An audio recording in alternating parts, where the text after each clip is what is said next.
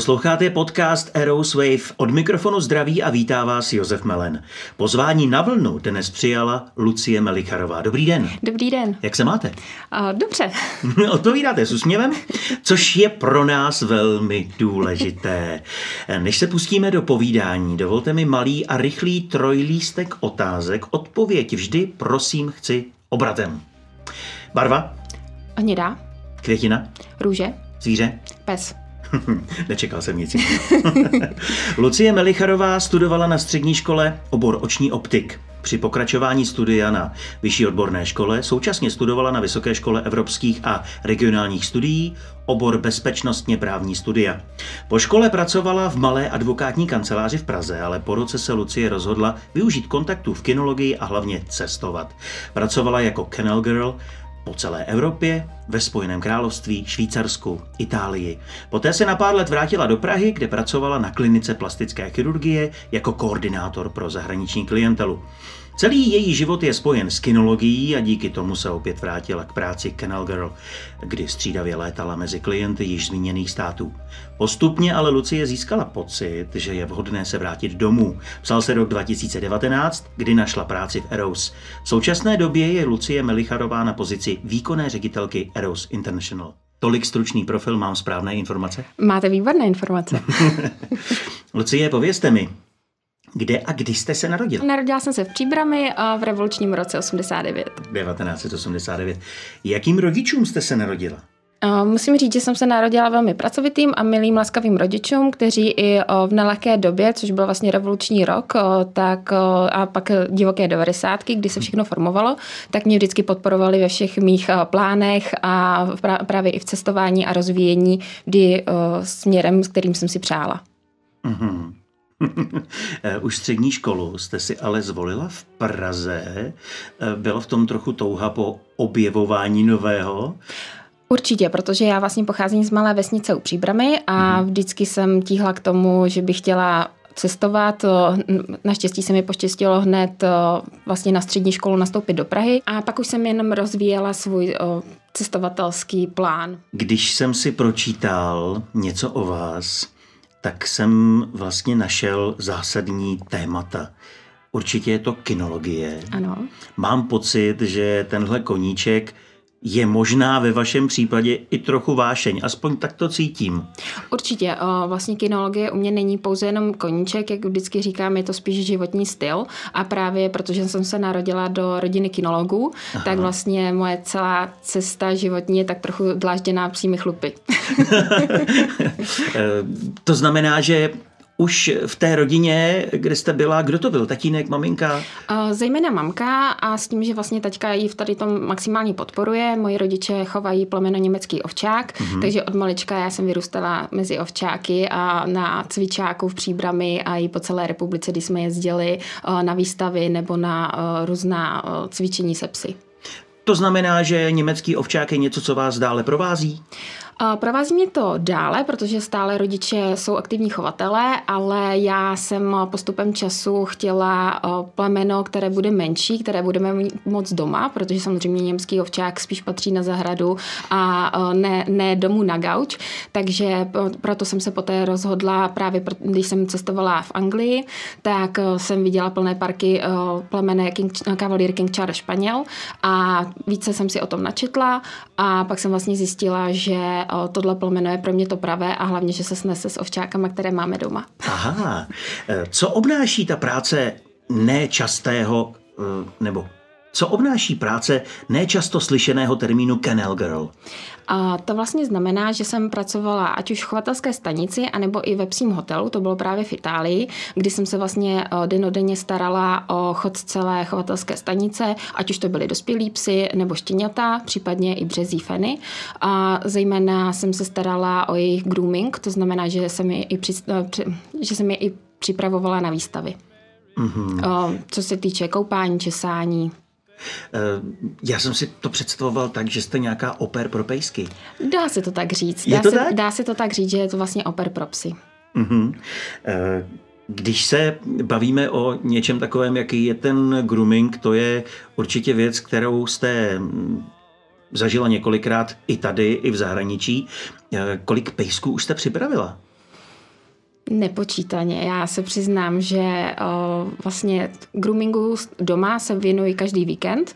A kdy, stále? Stále, stále, protože mm-hmm. mám stále výstavní psy. A samozřejmě i, i ty starší, kteří už nejsou na výstavě, tak si zaslouží svoji péči. Ale když jsem vlastně aktivně pracovala v zahraničí, tak třeba v jedné chovatelské stanici jsme měli i 40 psů a každý den se minimálně 4-5 muselo připravovat na výstavy nebo každodenní prostě údržbu. Hostem podcastu Eros Wave je Lucie Melicharová, výkonná ředitelka Eros International.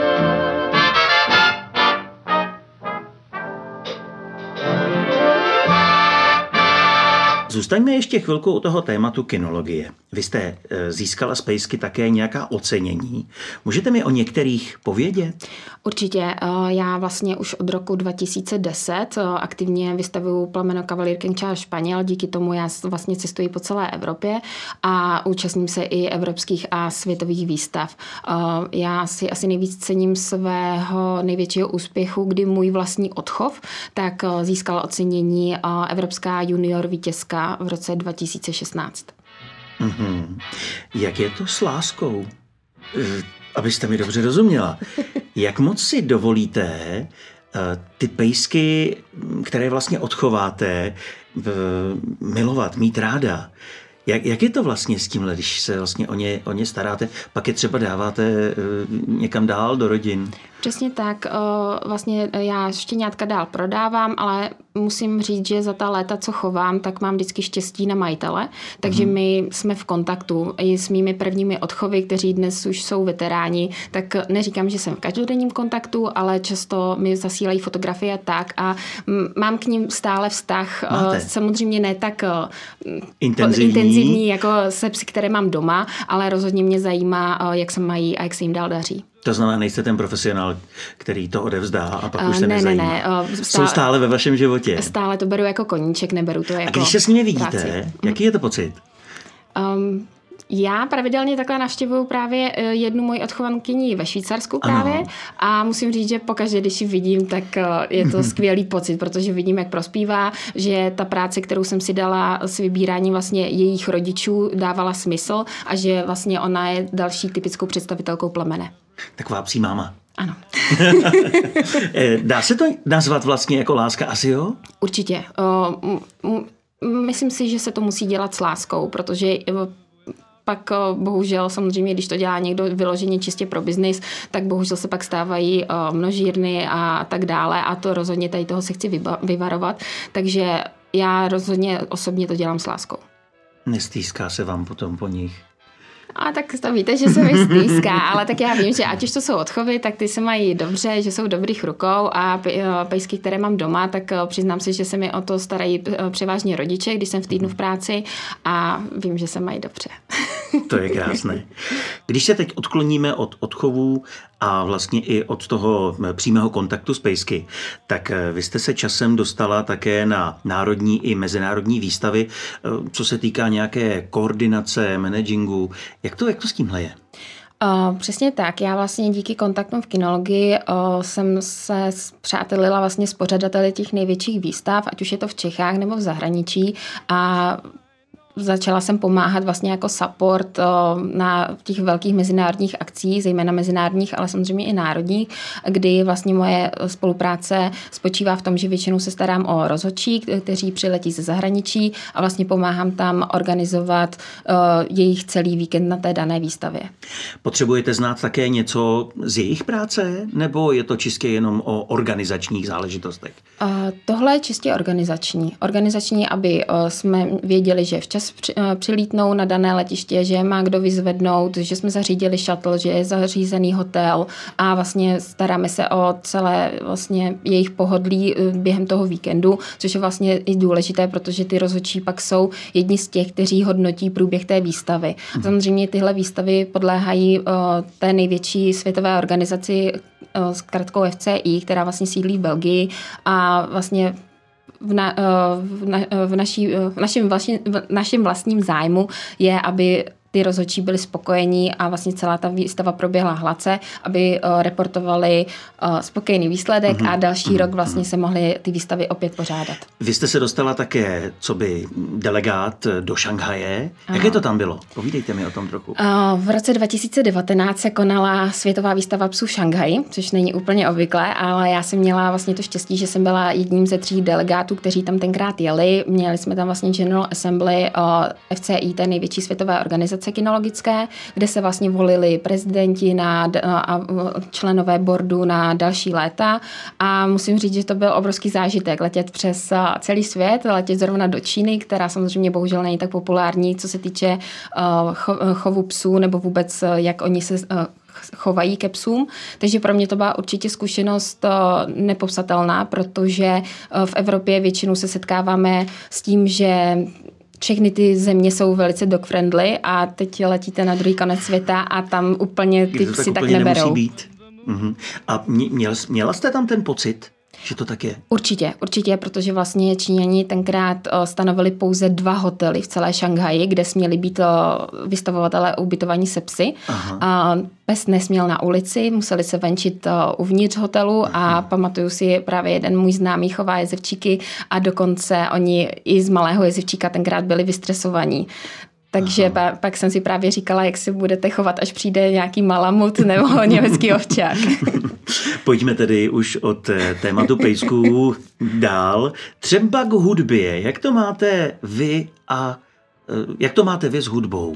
Přiznám si, že já nemám úplně vyhraněný vkus a velice záleží na mé náladě, která se teda často mění, takže tak se mění i můj hudební vkus. A dneska?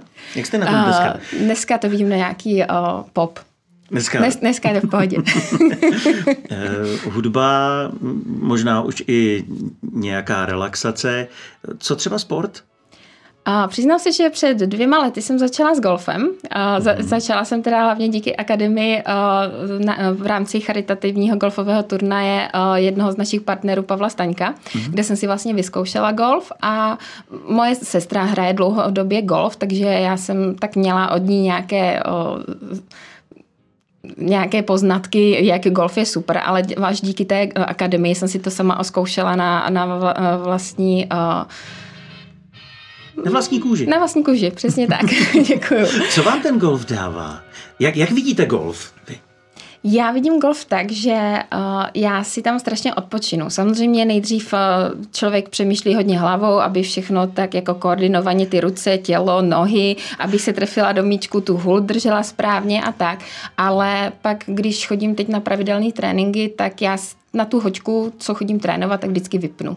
Mm-hmm. Vypnu od práce a tak. Šla jste už někdy uh, hřiště? Ano, celé? ano. Sama, myslím? Nebo vždycky s někým? Vždycky s někým, vždycky s někým. Vždycky s někým. sama vyloženě ne. Já jsem takový stálý začátečník, takže sama zatím ne. Dobře. Vedle toho golfu ale mám tady poznámku. Eh, velmi nepříbuzný sport golfu a to je basketbal.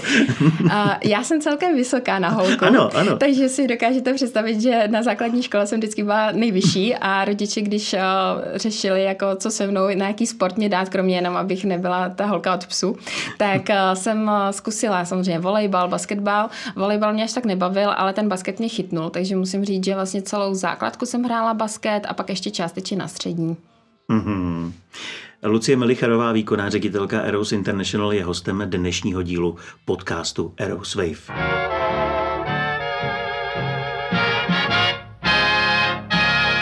Lucie, vy na mě působíte jako rodilá koordinátorka. Vy jste přesně ten typ eh, člověka, který tu organizaci už eh, vidí možná eh, den, dva dopředu a možná se to týká čehokoliv. Řekněte mi, je to pro vás, kdybyste měla dát na jazyček váh na jedné straně tu kinologii a na stranu druhou tu koordinaci na mezinárodní úrovni. Mm-hmm. Jak to tam je? Já si myslím, že je to vyvážené. Samozřejmě značka ideál, když eh, to jde ruku v ruce, ale vím, kam asi míříte. No. a samozřejmě eh, teď poslední půl rok byl sice eh, velice náročný, kdy jsme pořádali v rámci naší mezinárodní platformy velkou akci Business Meetup Powered by Arrows a tu jsme pořádali dokonce v Národním muzeu. Takže přiznám se, že jsem ráda, že na vás působím koordinovaně, ale bylo to stresující, ale stálo to za to. No právě, tam se já se chci vlastně tam dostat. Jo, koordinovat desítky lidí někdy, eh, nebo takhle, eh, stovky lidí z desítek států, eh, to musí být přece stres. Ano, ale musím říct, že eh, nebyla jsem na to rozhodně sama. Měli jsme vlastně na to tým a já strašně musím, strašně ráda eh, chci vyzdvihnout právě eh, spolupráci s Vojtichem Sukardou, díky vůbec kterému pracuju tady na mezinárodní platformě a dali jsme to spolu dohromady. Vlastně výborně, i když to bylo občas stresující, Vojta promine, ale je to tak, tak Myslím si, že jsme to zvládli výborně. Na to, že oba dva jsme do toho šli v podstatě poprvé, i když takhle. My jsme původně to plánovali už před dvěma lety, v roce 2020. Bohužel týden před akcí nám to přesně stopla vláda, protože se začaly omezovat všechny akce. Lockdowny a Lockdowny věci, a vlastně tenkrát to omezili. My jsme původně plánovali kolem o, stovky lidí, 150 lidí, tak plus minus a vlastně vláda to stopla na 100 s tím, že samozřejmě už stejně předtím hmm. jsme měli indicie od o, kolegů ze zahraničí, že pravděpodobně nepřijedou, že jak to vypadá v Čechách a tak dále. Bohužel teda opravdu týden před akcí byla vystavená stopka, kdy my jsme měli v podstatě všechno naplánované, ale myslím si, že všechno se stalo tak, jak eh, se asi mělo stát a teď jsme to udělali daleko větší, lepší a stálo to za to. Meetup. Pojďte mi to trochu představit, maličko alespoň.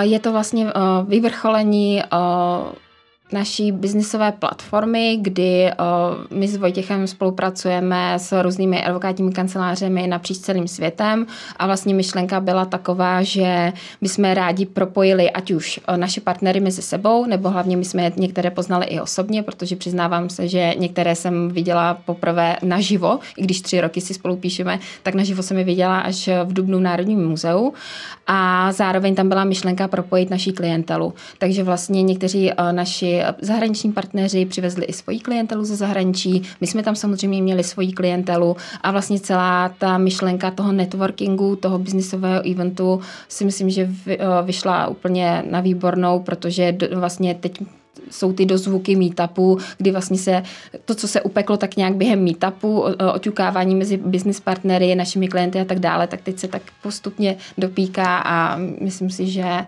že, že to splnilo účel toho networkingu. Jak je velký ten tým, který možná vy nějakým způsobem řešíte nebo jste nad ním, děláte tomu koordinační střechu. Přece jenom je to 70 zemí, jestli se nemýlím? Je to 70 zemí, ale není to vyloženě 70 advokátních kanceláří, protože samozřejmě řada těch advokátních kanceláří má uh, svoje dejme tomu pobočky v, v dalších zemích, takže bavíme se cca o 35 advokátní kanceláří. A jak je tedy velký ten tým? Ko- kolem vás? A kolem nás samozřejmě mám support, eh, co se týče fakturační eh, nebo organizační složky od nás eh, z Eros a plus Vojta. Dejme tomu, že bavíme se tak o pěti lidech. To není moc. To není moc. Když se nějaká takováhle věc podaří, jak moc velkou z toho máte radost a čím se odměníte? Já jsem měla obrovskou radost. Já jsem hlavně uh, vě, uh, odpadlo to ze mě všechno až den po afterparty, uh, že samozřejmě ještě během uh, meetupu, tak člověk byl ve stresu a tak, ale pak to ze mě všechno spadlo a já měla obrovskou radost. Hlavně jsem měla velkou radost z toho feedbacku, co vlastně na nás se valilo ze všech stran. Už v den toho meetupu uh, v sociální sítě byly v modro-fialových barvách, všichni sdíleli fotky nadšeně a opravdu měla jsem radost, že ostatní mají radost, když to takhle jednoduše řeknu. A odměnila jsem se dovolenou. Jo, umíte. Takže vy to umíte. Vy se umíte odměnit a vypnout. Trošku. Nevím, jestli úplně vypnout, protože stále člověk byl myšlenkama uh, na té akci a vlastně pak já jsem letěla týden po akci, jsem letěla na dovolenou, takže člověk toho byl ještě tak nějak plný, občas uh, Přiznám se, že jsem po očku sledovala e-mail, to je jako asi neumím úplně vypnout, že bych zahodila mobil, i když pokaždé to říkám, že budu offline, tak nikdy Určitě, nejsem no, offline. Jasně. Ale odměnila jsem si dovolenou. Mm-hmm. Kde jste byla? V Senegalu. V Senegalu? Mm-hmm. Je to země, která vás lákala, nebo to byla jenom nějaká nabídka, která přišla, vzala jste první, co bylo? Jak to bylo? Uh, tomu se pojí uh, taká úsměvná historka, protože uh, já jsem věděla, že pojedu na dovolenou, pořád jsem spoléhala na last minute, last minute, chtěla jsem původně letět úplně někam jinam, samozřejmě to bylo vyprodané, ale já jsem říkala, ne, já prostě potřebuju nutně na dovolenou. A paní v cestovce říká, no tak třeba Senegal. A v tu chvíli jsem si říkala, uh, a to je přesně kde? A je to tam vůbec bezpečné? a pak říkám, jo, tak proč ne? Takže byť uh, já jsem taková, že stále něco plánuju, vymýšlím, uh, jsem schopná za den vymyslet tisíc plánů a ještě je třikrát předělat, tak tohle byla teda absolutně jako výjimečná situace pro mě, kdy já jsem během pěti minut koupila zájezd a řekla, OK, v úterý letím do Senegalu. Smířená s tím, že jedu, jedu, jedu. jedu. Prostě jedu. Eh, to cestování, ta cestovatelská vášeň, eh, to je další směr ve vašem životě. Eh, vy už jste toho asi procestovala celkem dost. Dá se říct. Kam byste se chtěla podívat? Kam bych se chtěla podívat? Určitě zpátky do Ázie. Musím říct, že z Ázie znám eh, jenom tu Šanghaj a mě celkem uchvátila ta kultura, samozřejmě mám ráda místní kuchyni a tak dále, mm. takže určitě bych se chtěla vrátit do Ázie. Mm-hmm. Když se mm, zamyslím nad tím vším, co uh, děláte, jak moc nabitý máte život, Vy už víte, na co se zeptám. Jak to plánujete s vaším soukromím? Já ne, nebo takhle. Plánuju samozřejmě, jak jsem říkala, eh, vymýšlím různý plány, ale samozřejmě ne po každý všechny vyjdou, skoro nikdy žádné, eh, ty, ty osobní, bohužel. Vždycky se to nějak vyvine eh, jiným směrem, než jsem si namalovala. Tak já jsem si řekla, že do budoucna už neplánuju. Já se nechám překvapit, kam mě vítr zavane a co mi život přinese. Necháte se unášet tím, co, co přijde, jaký Přesně bude tak. den a koho vám to naservíruje, jak Přesně se říká. Tak. Myslíte si, že jsou náhody? A nemyslím si. Já si myslím, že všechno se děje z nějakého důvodu. Mm-hmm. Lidé se potkávají proto, aby toho druhého někam nasměrovali. Přesně tak. Mm-hmm. E, naši dědové, a to je můj takový osobní e, výzkum mezi všemi spovídanými, e, naši dědové si kdysi podávali ruce a rukou podáním byla smlouva hotová, věřilo se na čestné slovo. Vy komunikujete s lidmi z celého světa. Myslíte si, že v roce 2022 něco takového také funguje ještě?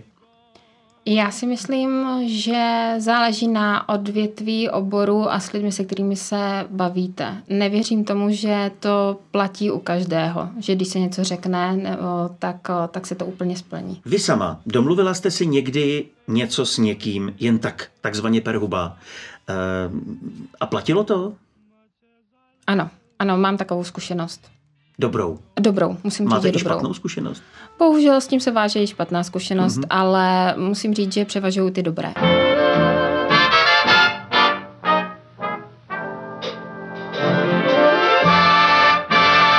Na závěr mám tedy otázku a je možná spojená s tím, eh, že člověk relaxuje nebo že má něco rád.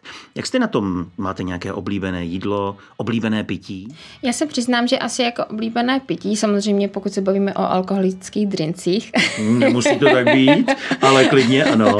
A, tak v tomhle jsem typická Češka. Já miluju pivo. Vážně? Ano. Takže za mě z, z alkoholu pivo, z nealkoholických kola, klasická kola. Mm, mm, Přiznám se, že nejsem úplně... A kdyby to měl být takový, jako řekněme, příjemný večer, tak dobře, dneska je krásně, sedíme tady u Vltavy a na tom stole by mělo být něco, co by vám jako třeba chutnalo. Co by to mělo být? Já úplně nedbám na zdravý životní styl, takže se přiznám, dala by si pivo a buřta. Výborně. Já jsem měl lepší závěr, jsme nemohli mít. Hostem u mikrofonu dnes byla Lucie Melicharová, výkonná ředitelka Eros International. Děkuji za příjemné povídání a váš úsměv, Lucie. Já děkuji za pozvání. A s vámi, milí posluchači, se u dalších dílů podcastu Eros Wave naslyšenou těší Josef Melen.